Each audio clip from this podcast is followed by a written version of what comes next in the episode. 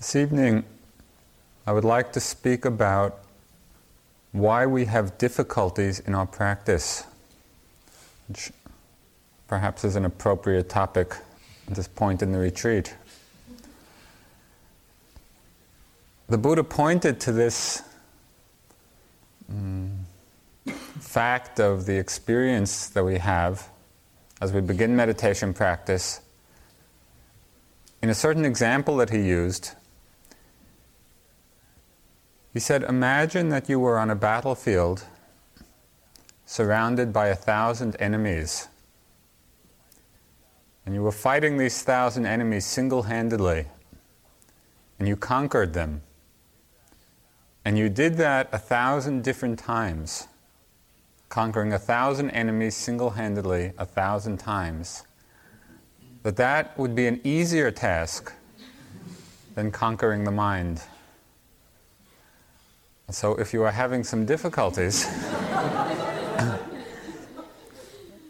you should not be too surprised. I'd like to speak about what the difficulties are, because even though it's this enormously difficult task, it's possible to do. There's a way to do it.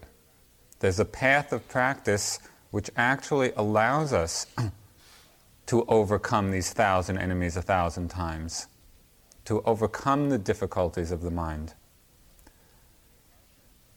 And the essence of understanding the way to do it, the techniques to learn, has first to do with recognizing who the enemies are, what the problems are, what the difficulties are, so that instead of being confused by them and discouraged by them, we can actually see them clearly and transform their quality from being a difficulty, transform their energy into wisdom and understanding. The traditional Buddhist terminology, the basic difficulties that we confront in our practice and in our lives are called the five hindrances. And there are five mental states or qualities of mind that are singled out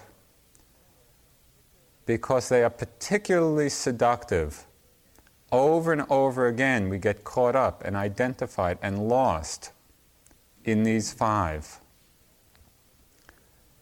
So to begin to recognize clearly and accurately and precisely what they are, so that when they arise in the mind, instead of being overwhelmed by them or seduced by them, we can begin to work with them in a powerful and transforming way. The first of them is sense desire, sense craving. And this is a tremendously potent conditioning in the mind. It's the energy, it's the basic energy which drives us through samsara, through this endless cycle of birth and death. So it's not an insignificant force that we have to deal with and understand. It's one of the basic, most deeply conditioned forces in the mind. This desiring for sense pleasure, meaning desiring for pleasant sight or pleasant sound or smell or taste or pleasant sensation in the body or pleasant mind states. The force of craving, the force of wanting, the force of clinging, of grasping are all manifestations of the sense desire. Why is it a problem? Why is it considered a hindrance? Why is it an obstacle? Because of our ignorance, because of not seeing clearly, not seeing with insight, for the most part we are deluded into thinking that the gratification of sense desire is going to make us happy. And so that ignorance keeps fueling this craving. We keep thinking that if we can gratify our desires, through any of the sense doors, the mind included as another sense door, that if we can gratify those desires, then we'll be happy in our lives. And so we spend a tremendous amount of energy looking for ways to fulfill and satisfy these cravings and clingings. The problem is that it doesn't work, that it doesn't actually lead to happiness, and it does not lead to fulfillment, and it does not lead to peace. Why? Because everything is always changing. And so even when we get what we want, we fulfill our desires, it stays for some time, it changes, and again we're left in that place of craving. So it's a constant process of being non-fulfilled, unfulfilled, and always seeking for more.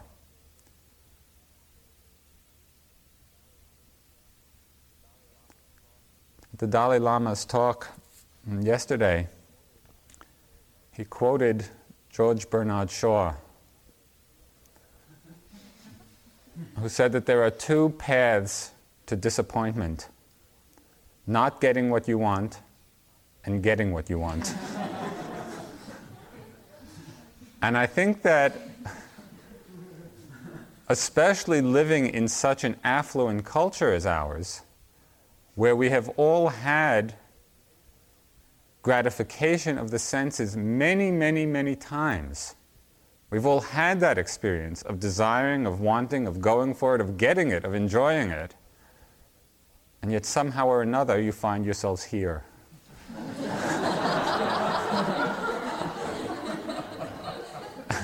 That should say something to you. It doesn't do it. It does not bring about the peace or the happiness that we're looking for because of its very transient nature. It's a hindrance in another way. Not only does it lead to this frustration of not, not delivering what it promises, and so we, we find ourselves frustrated in our lives if we continually look in that direction. There's another way that it's a hindrance. And that is desire in the mind pulls us out of the moment. What is it that we never want? We never want what we have. Right? We don't have to want it because we have it. And so we always want what we don't have. So the very force of wanting, the energy of wanting, it's as if it lifts us out of the moment and we're reaching out for something. And there's a tension in that. Just for a moment now, reach out for something. With your body, reach. So just so you really embody reaching. Just hold that. How does it feel? It's not so comfortable, is it? And we're really being pulled out, and there's a tension between the experience of being settled back in the moment with what actually is and the wanting or reaching or craving which is pulling us out of the moment. There's that tension between what there is and what we want there to be, or what we have and what we want to have. So that wanting mind creates a tension in us which prevents the simple settling into and opening to what is actually happening in the moment.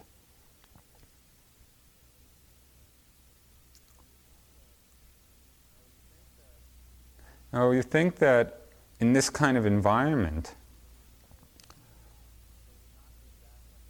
there would not be that much opportunity for sense desire to arise. I mean, out in, out in our society and culture, it's obvious that there's a continual bombardment of messages, you know, to do more and to get more and to have more and to accumulate more and to want more. When Sharon and I were teaching in Africa last year, I had a wonderful experience with a kind of cookie. Right? They have a they have a they have a brand of cookies called Eat Some More.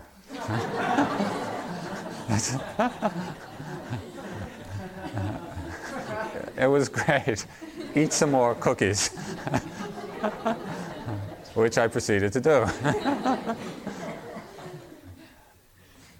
So the message from our cultures, whether here or there, is very much that. But we come here and it's not so much the message.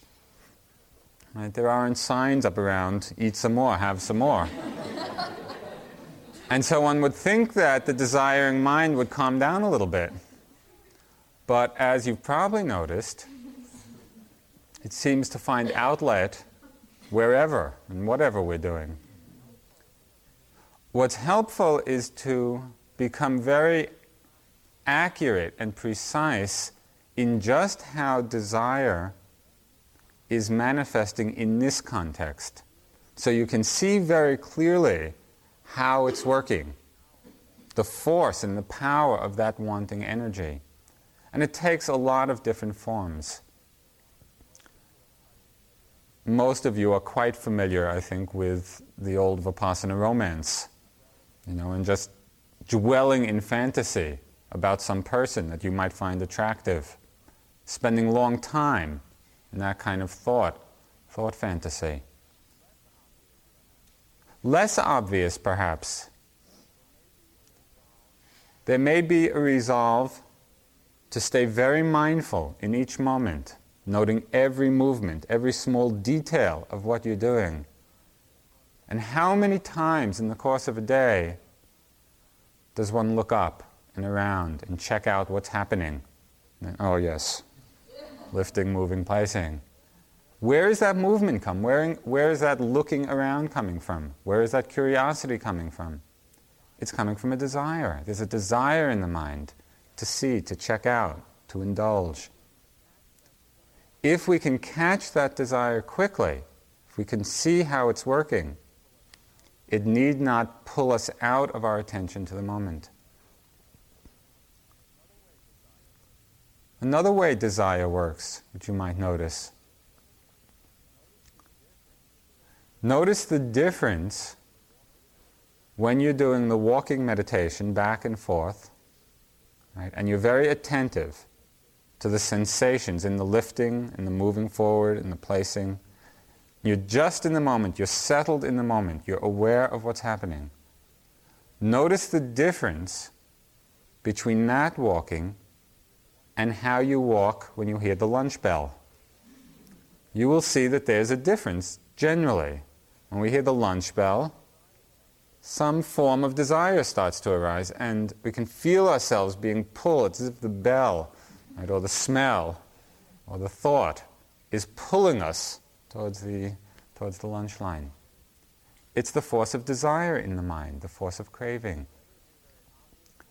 Whether it's in very obvious ways or very subtle ways, begin to observe how it's working, because it is one of the root causes of suffering in our lives. And it very much is a hindrance in the practice. Because as long as we're identified with it, desire, or identified with that clinging, we're not present, we're not aware. So there's desire. Another of the hindrances or obstacles or things that make our practice difficult, on the one hand there's clinging, on the other hand there's aversion or anger or dislike or hatred or fear, or judgment, critical judgment, all aspects of the condemning mind.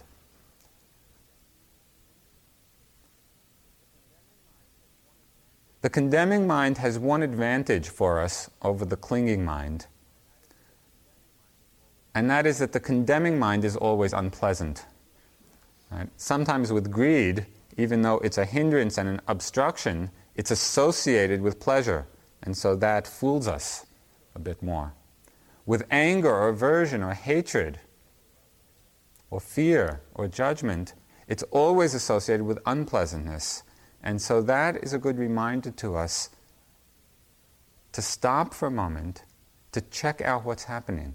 What is this force? What is this factor in the mind? How is it working? How is it manifesting? You can see that when you observe the anger, or observe the hatred, or annoyance, or irritation on a, on a more minor level, that it creates a great turbulence in the mind. And that turbulence obscures the true nature of things. We can't really see very clearly what it is that's happening when the mind is filled with anger, or filled with hatred, or filled with annoyance. We get caught up in that turbulent energy. And again, one would think that in this kind of peaceful environment, I mean, you're not even talking to one another, right? That not much anger would arise, or not much irritation, or not much annoyance. And yet people find on retreat, sometimes it gets very strong. Begin to watch for those situations where anger is arising. The, there's an equivalent to the Vipassana romance, which is the Vipassana vendetta. You know? there's, there's someone here who you just can't stand. We once got a note, a yogi note. This was a couple of years ago. A yogi was requesting that we ask the person who was sitting in front, in front of him, to please wear different clothes.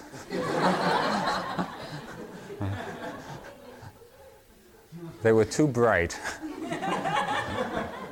And this person was getting very upset. The Vipassana vendetta will find anything. There's a person here that we just can't stand. Right?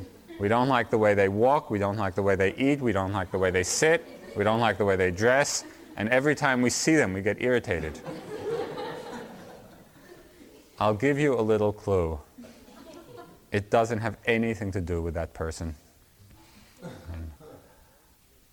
And it's a very good time, a good situation, to begin to look at the source of the anger, or the quality of the anger, the nature of it within oneself.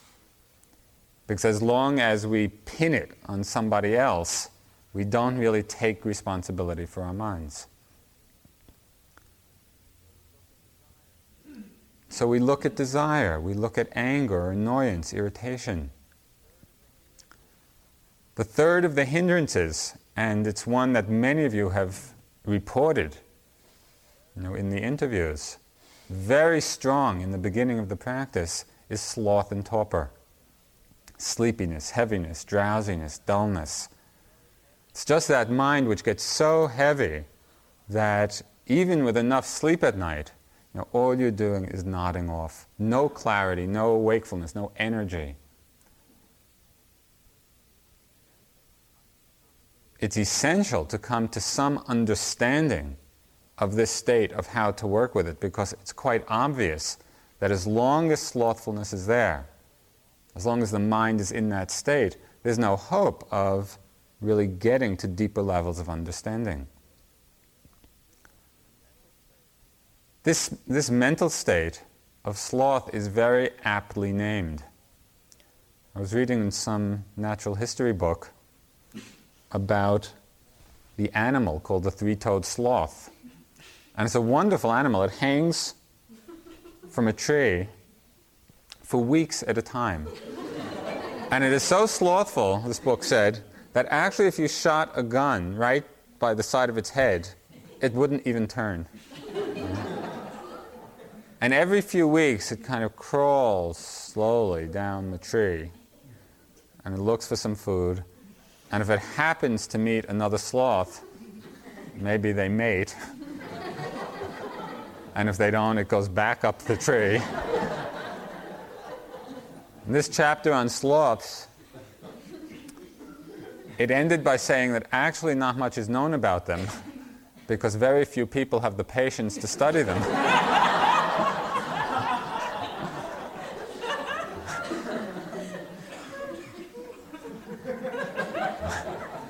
Given the Buddhist teaching on rebirth, I suggest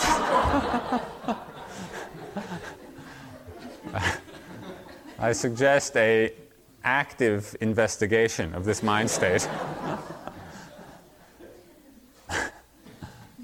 There's desire, there's anger or irritation, there's sleepiness, slothfulness, restlessness, and agitation. And again, this sometimes gets very powerful. Just this feeling of restlessness where one cannot sit still, one can't sit, one can't walk, whatever one is doing, there's a feeling of agitation in the mind, agitation in the body. And again, it's quite clear that until we learn how to be with it, how to understand it, how to balance it, it will tremendously hinder our ability to develop penetrating insight.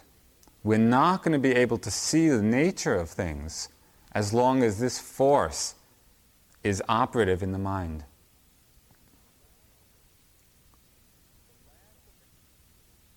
The last of the hindrances is doubt. And in some ways, doubt is the most crippling. It's the most powerful. Because when doubt arises in the mind, unless we can deal with it effectively, it absolutely undermines all our efforts and energy, even to deal with the other hindrances. We just give up. And so we have to look at doubt very carefully and learn to recognize it very quickly. Because if we don't, it plays this overpowering role in our practice. And it's a tremendous barrier, a tremendous obstacle. So what kind of doubts arise for us? One kind of doubt is doubt about the practice. You know, as people sit, these doubts come up. Is this really going to work? Is it going to do anything? Because it sure looks weird. You know, everybody's going around like zombies. They're not talking to anybody, not looking at anybody, moving very slowly, and it's very strange. You look around and it is. And so doubt can arise. Doubt about one's ability. Even if you have a good sense, as perhaps many of you do, that the practice is effective and is powerful, and actually leads to the goal of liberation, of freedom. If we've overcome that first doubt to some extent, still this doubt, this self-doubt can come up. Now, I can appreciate the power of the path, but I'm not strong enough to do it. I can't do it. And if we allow that thought, if we allow that doubting mind to take over, to grow strong, it just stops us and we don't go any further. So we have to learn how to look at it, how to be aware quickly enough so that it doesn't have the chance to overpower the mind.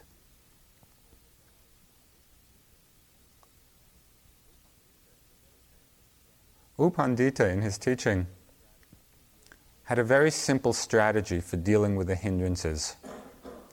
He said, chop their heads off. That was his basic message. And that way of dealing with the hindrances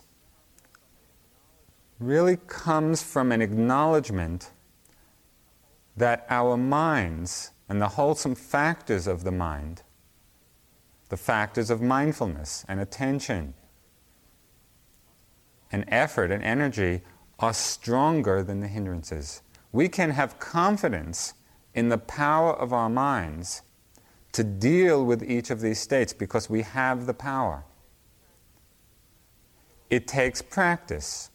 So what we have to do is be open to each of these hindrances when they arise. For example, we're sitting or walking and desire comes into the mind. Not to indulge, not to get carried away, not to get lost in it. To recognize the force of that desire very quickly. Not to underestimate the power that it has.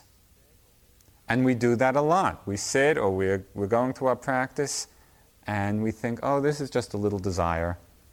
Right? I'll just go with it for a little bit, or enjoy it, or spin out the fantasy a bit more. As soon as we give way to the desire, right, get lost in it and identify with it, it steamrolls. And it begins to build up more energy and more force and more strength. And it gets increasingly difficult to then extricate oneself. And so it's not to underestimate the power of these hindrances and to realize that if we can catch them in the beginning, if we can be attentive enough so that just as desire arises, we see it. There's desire in the mind. Not judging. Not judging the desire, not judging oneself. Simply seeing it for what it is. Making the strong mental note. Desire, desire, desire. Coming back to the breath. Choosing with a strong intention not to indulge it. And that will take some effort. That will take some resolution. Pay attention in the course of the de- day to which desires, and we each have our own peculiar ones, which ones catch you again and again. See where it is that the mind goes out. Where does it get caught? And be on the lookout. Be watchful for those particular desires. If you see them quickly, you'll see that they don't have very much power. The power they have is the power we give to them. And we give them the power when we're not mindful, when we're not aware.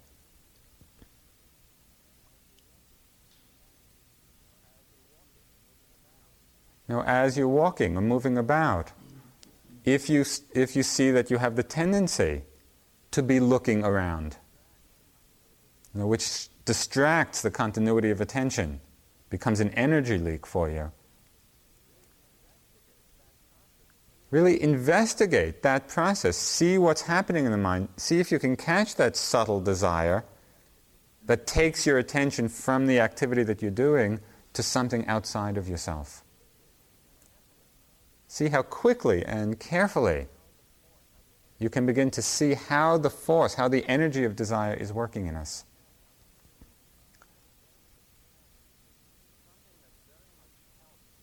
Something that very much helps to diminish the power of desire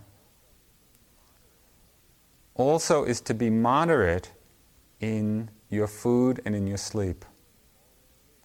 The more we eat and the more we sleep, it seems to just fuel this whole process of wanting, of desiring. And so the more restrained you can be, the more you can cut back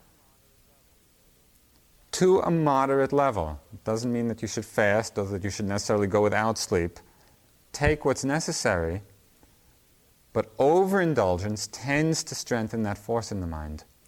And we really have to marshal all our, all our forces for dealing with it. Because, as I said earlier, we should not underestimate the depth of the conditioning. It's what has driven us through countless lifetimes. And so we have to make a very conscious effort to develop those skillful factors of mind that will deal with the desire, that will help to diminish it, that will help us to become aware of it.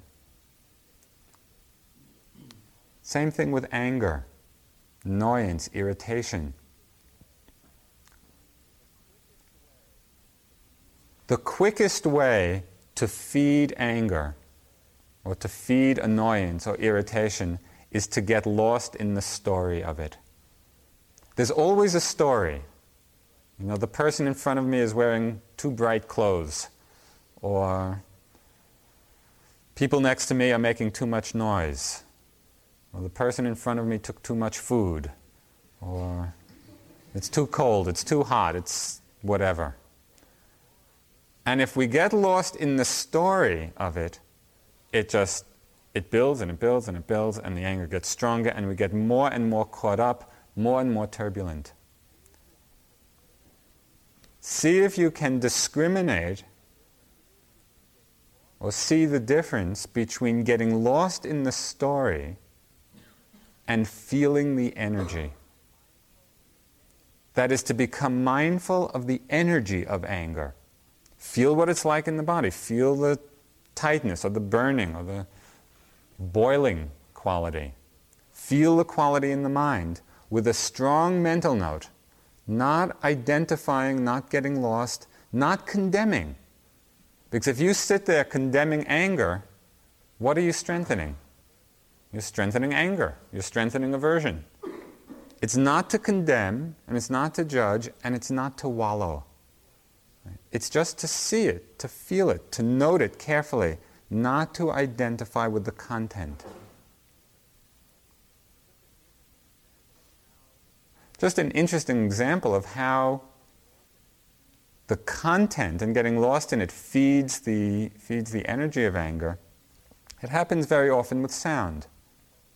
You can be sitting and focusing on the rising, falling, or in and out. And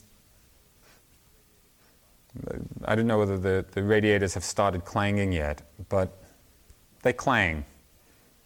And they'll probably clang for the next three months.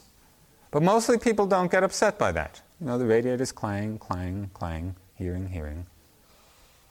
And yet if the person next to you is rustling, or sneezing, or making some noise, generally the mind is not so equanimous. You know, why can't they be quiet? I came here to meditate, and they're supposed to be still. And you get more and more worked up. The sound itself may be no more distracting, may be no more abrasive. But the story catches us. We create a story about it, and we get lost in the story, and then we get increasingly wrought, distraught.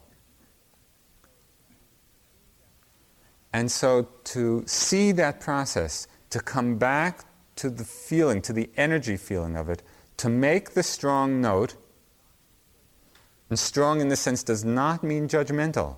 It just means very active, very precise, annoyed, irritated, anger. More with a sense of interest to understand what that energy is, rather than the sense of identification with it. So we see it, we note it, we come back to the breathing.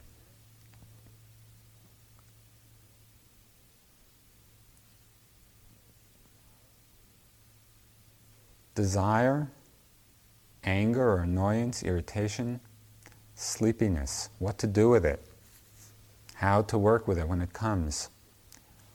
In the interviews we've given some suggestions.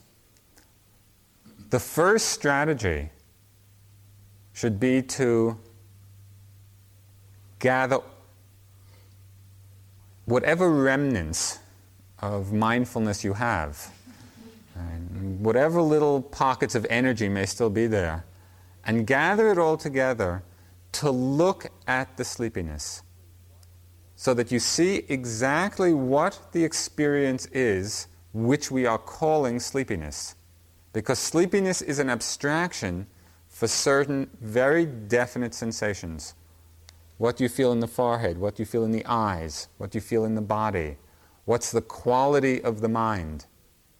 In the same way that you can go into pain, you can also go into sleepiness and dissect it. And that very act of investigation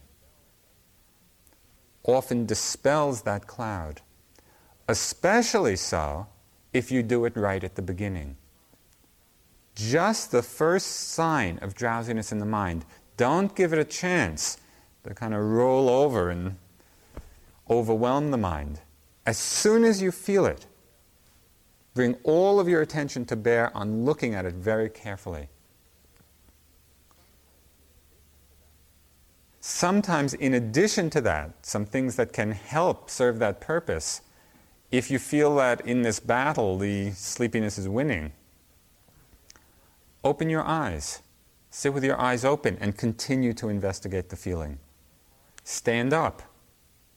It's harder to fall asleep standing than sitting down, although people have done it. Something that I found helpful when, when I was doing my sitting, I would get at particular sittings in the day, it was usually the first sitting after breakfast for some reason, I'd be sitting and I could feel what I called the pre-nod sensation. Right? I could feel the sensation starting here and coming up, and from having watched it come up many, many times, resulting in a nod. Right?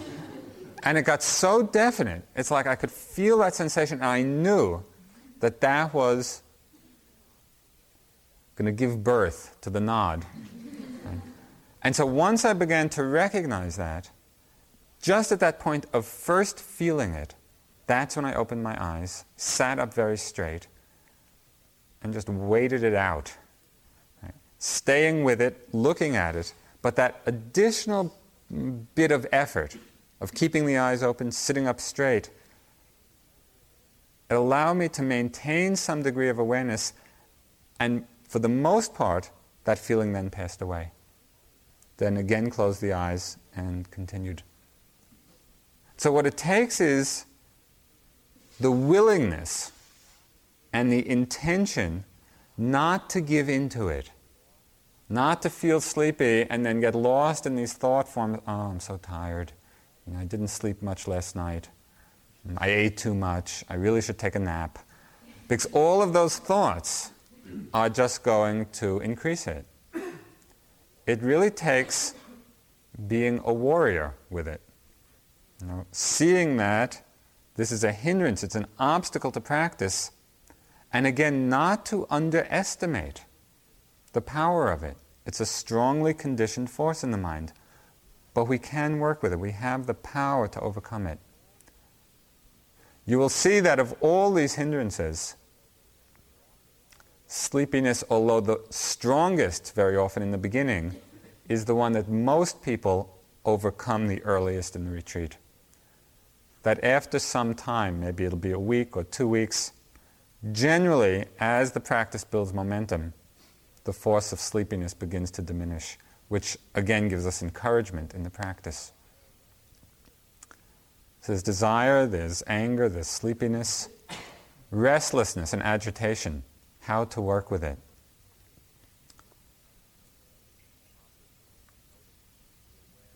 Obviously, it's to notice it, it's to be aware that it's present, it's to focus the attention on it.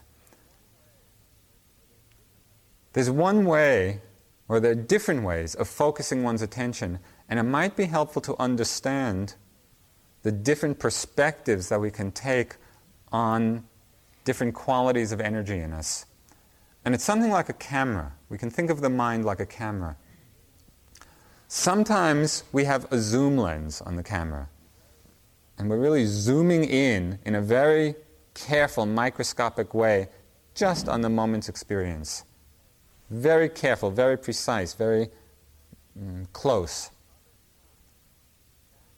At other times, that lens is not going to be appropriate. It's not going to work so well for us. Because when there's strong restlessness or agitation, it's as if the energy field is too big or too wide to be accommodated by that very narrow focus. And so what we want to do then is to put a wide-angle lens on the camera, to make our attention very wide, very spacious, very open, so that we can accommodate the energy of the restlessness and not be either battling with it or lost in it, identified with it. We create the space for it to be there, for us to be mindful of it. A couple of ways of doing this. One way, at that time when restlessness or agitation is very strong, you could not zero in on the breath, but feel the breath within the whole body. Give your mind a little broader base of attention. So you feel the whole body awareness, you feel the breath within it, and you're aware of these sensations of restlessness or agitation. If you need to make the mind even wider than that, more spacious, you might spend a little time listening. Just listening to sound. Because as we listen, the mind gets very wide, very open. And then this restlessness does not seem to, does not seem to be so overpowering. because we've made our minds wide enough to deal with it.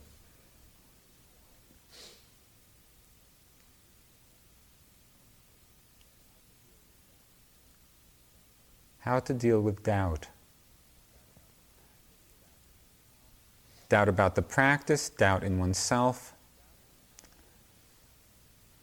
Doubt in the practice, when that comes up in the mind, again, it should be attended to very carefully because, as I said, in some ways it's the most undermining of all the hindrances. So we really have to learn to recognize it and to treat it very carefully. Sometimes some simple clarification of the doubt can help to dispel it. So if you have doubt about some specific aspect of the practice, to come and speak to one of us. Sometimes just a few words, different perspective of understanding, can help to let go of it. Sometimes a reflection, a reflection on the Buddha, a reflection on all the people who have walked this path. The Buddha's enlightenment and the enlightenment of all the beings since then have come as the culmination of this very same path that we're walking upon. It's this path of awareness, it's the path of mindfulness, of attention. There are many techniques and many traditions, but when you distill all of that, the path of awakening comes from waking up in each moment. It comes from being aware in each moment. And that's what we're doing. We're walking on this very same pathway. When we can reflect on that, it can give inspiration to us, can remind us that actually this effort to be aware and to be awake and to be mindful is the way, is the process for opening the mind, for awakening the mind. Upon a little reflection, it should seem obvious that if we want to understand what's happening in the deepest possible way, what we have to do is look. That it's through the looking, through the investigation, that we will understand. And so that's what we practice. We practice looking carefully. Sometimes there's doubt about one's ability. No, I can't do it. It's too hard. I'll come back next year. You have to catch that, that particular tape, right, in the mind very quickly because it's not true. It may be there in the mind, and it may have very powerful effect in the mind, but the realization that it is not saying what's true because all of our minds have the capacity, have the capability to develop in awareness and to develop in wakefulness. It is a potential, it is a characteristic. It's inherent in the nature of the mind. And it's not just in some people's minds and not in others. We all have that capability. It takes practice, it takes effort, it takes work. It's just as if you wanted to practice doing anything. Learning to play the piano, learning to play tennis, to ski, to whatever. Learn a foreign language. When you first start, it's difficult and it's awkward and it's painful and it doesn't seem right. And there are all the problems which come as we learn and develop a facility in doing something. But if there's persistence, if there's perseverance, you practice and you practice and you practice, and then suddenly, well, actually, it's more, more gradually. The mind develops certain strengths. The power of mindfulness, of concentration, of energy, of balance, of equanimity, of all those factors of enlightenment, they slowly begin to develop. But it doesn't develop just dropping down from heaven. It doesn't develop accidentally. It develops out of our own efforts, out of our own commitment. It's possible for all of us to do it. And so there's tremendous encouragement for you to continually make the effort to begin again, to come back in a very attentive way just to the moment, to see what's happening. And you will see over this period of time, and this gift that you've given yourselves of this three months is wonderful because it gives you enough time, if the effort is put in, to develop in very significant and powerful ways.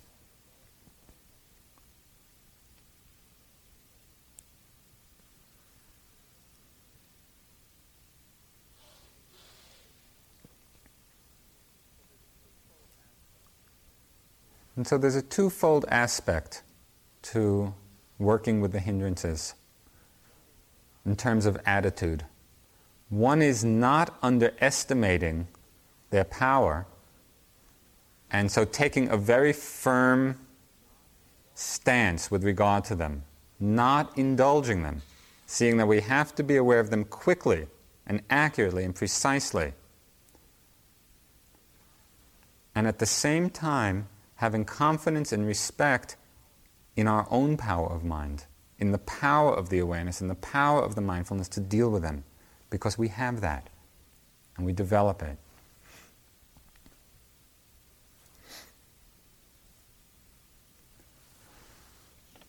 Do you have any questions about working with these hindrances?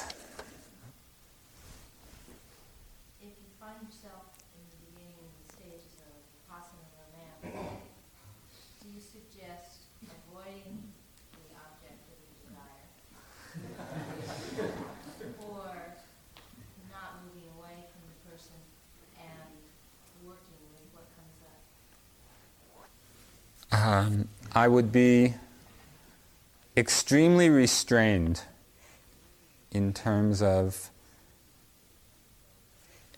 any kind of contact, even if it's non-verbal contact, especially eye contact.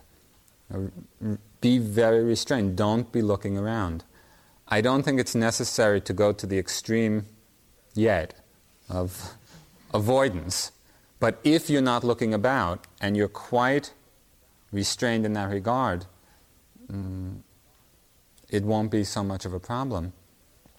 And taking a very firm stance in the mind when you see that thought or fantasy arising, so that you don't indulge it, knowing it is possible, and not only is it possible, it has happened, that people have spent three months lost in the fantasy of a Vipassana romance. I mean, if that's what you want to do here, it's fine, but it's not what the practice is about, and it would be the waste of a very good opportunity. And so you don't want to indulge it at all. You really want to see it very quickly.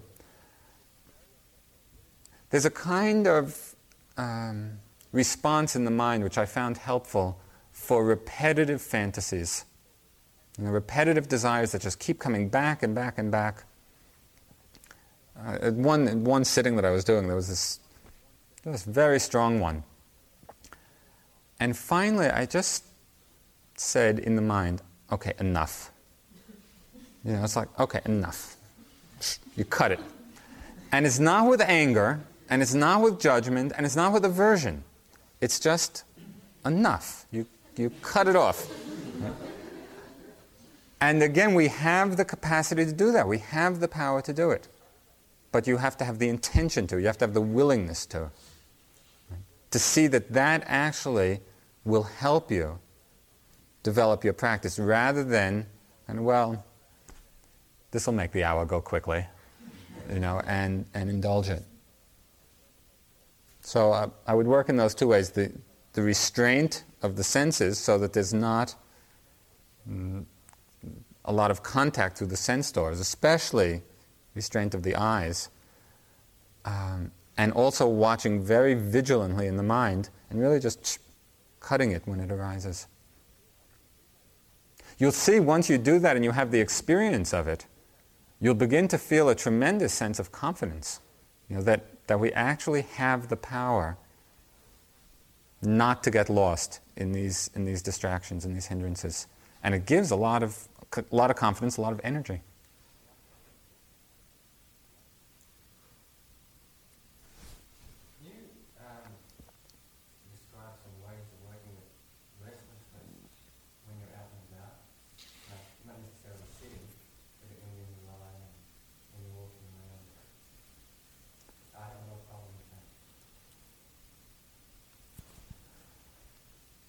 What is the actual feeling of restlessness?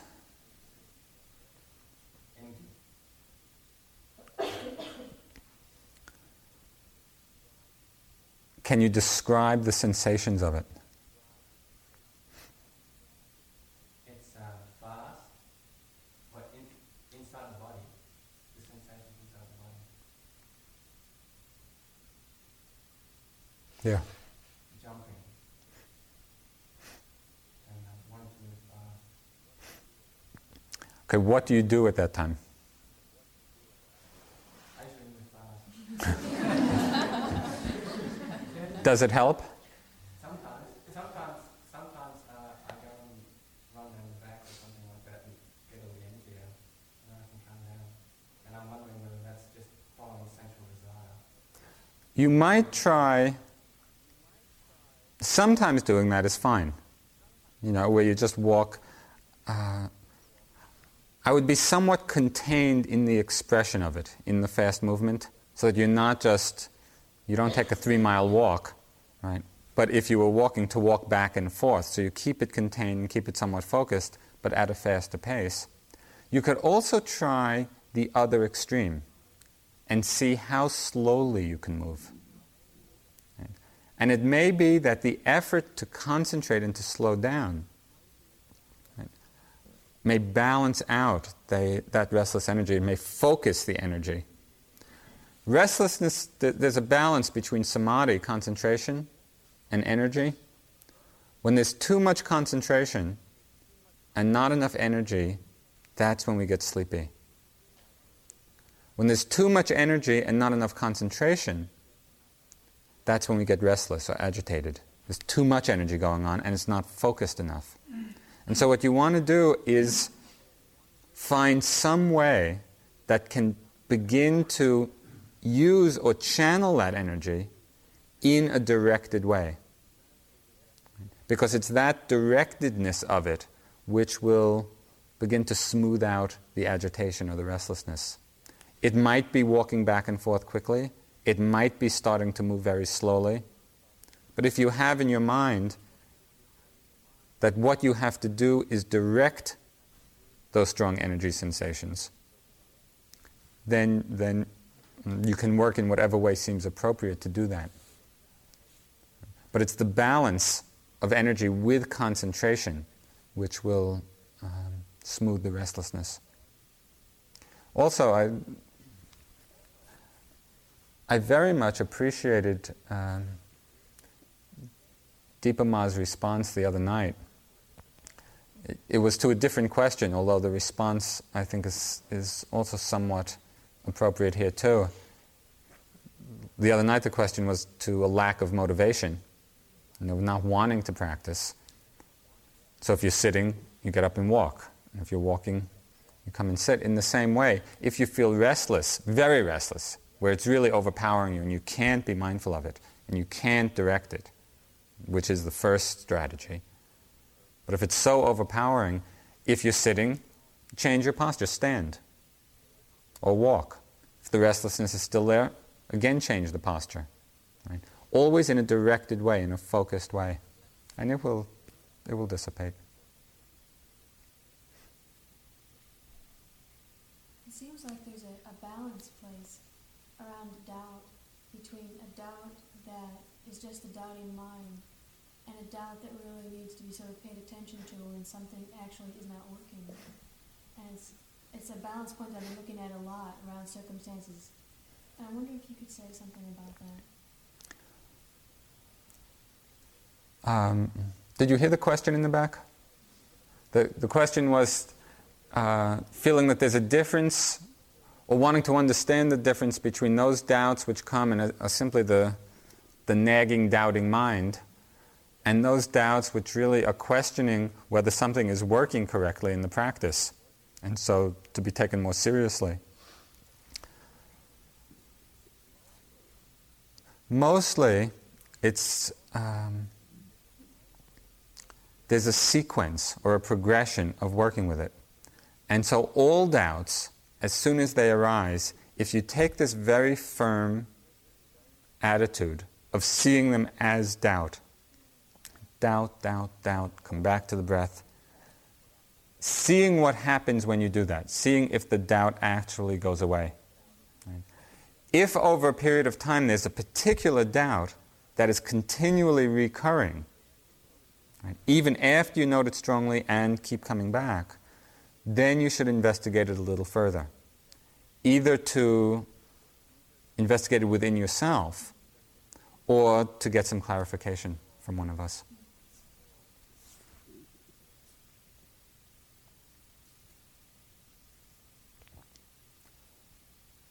Okay, one last question. Yeah. Yeah, have you ever used fasting to strengthen your faith? If you have, could you elaborate? I have done a little bit of fasting, never with that purpose in mind. And so I don't I don't really have much to say about that.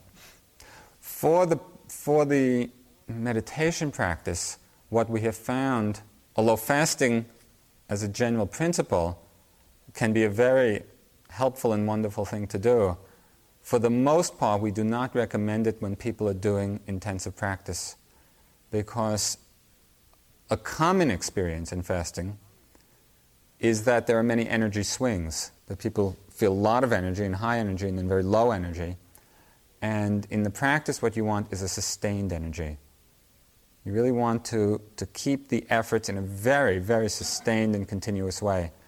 And so what's generally found to be helpful is enough food to keep the energy going, to be very moderate with it. And you will notice, and you probably have noticed already, the relationship of the amount of food you take with how you feel. You know, if you eat a lot, you're going to get very s- sleepy and drowsy. If you eat moderately, there'll be much more wakefulness. And so pay attention to that relationship.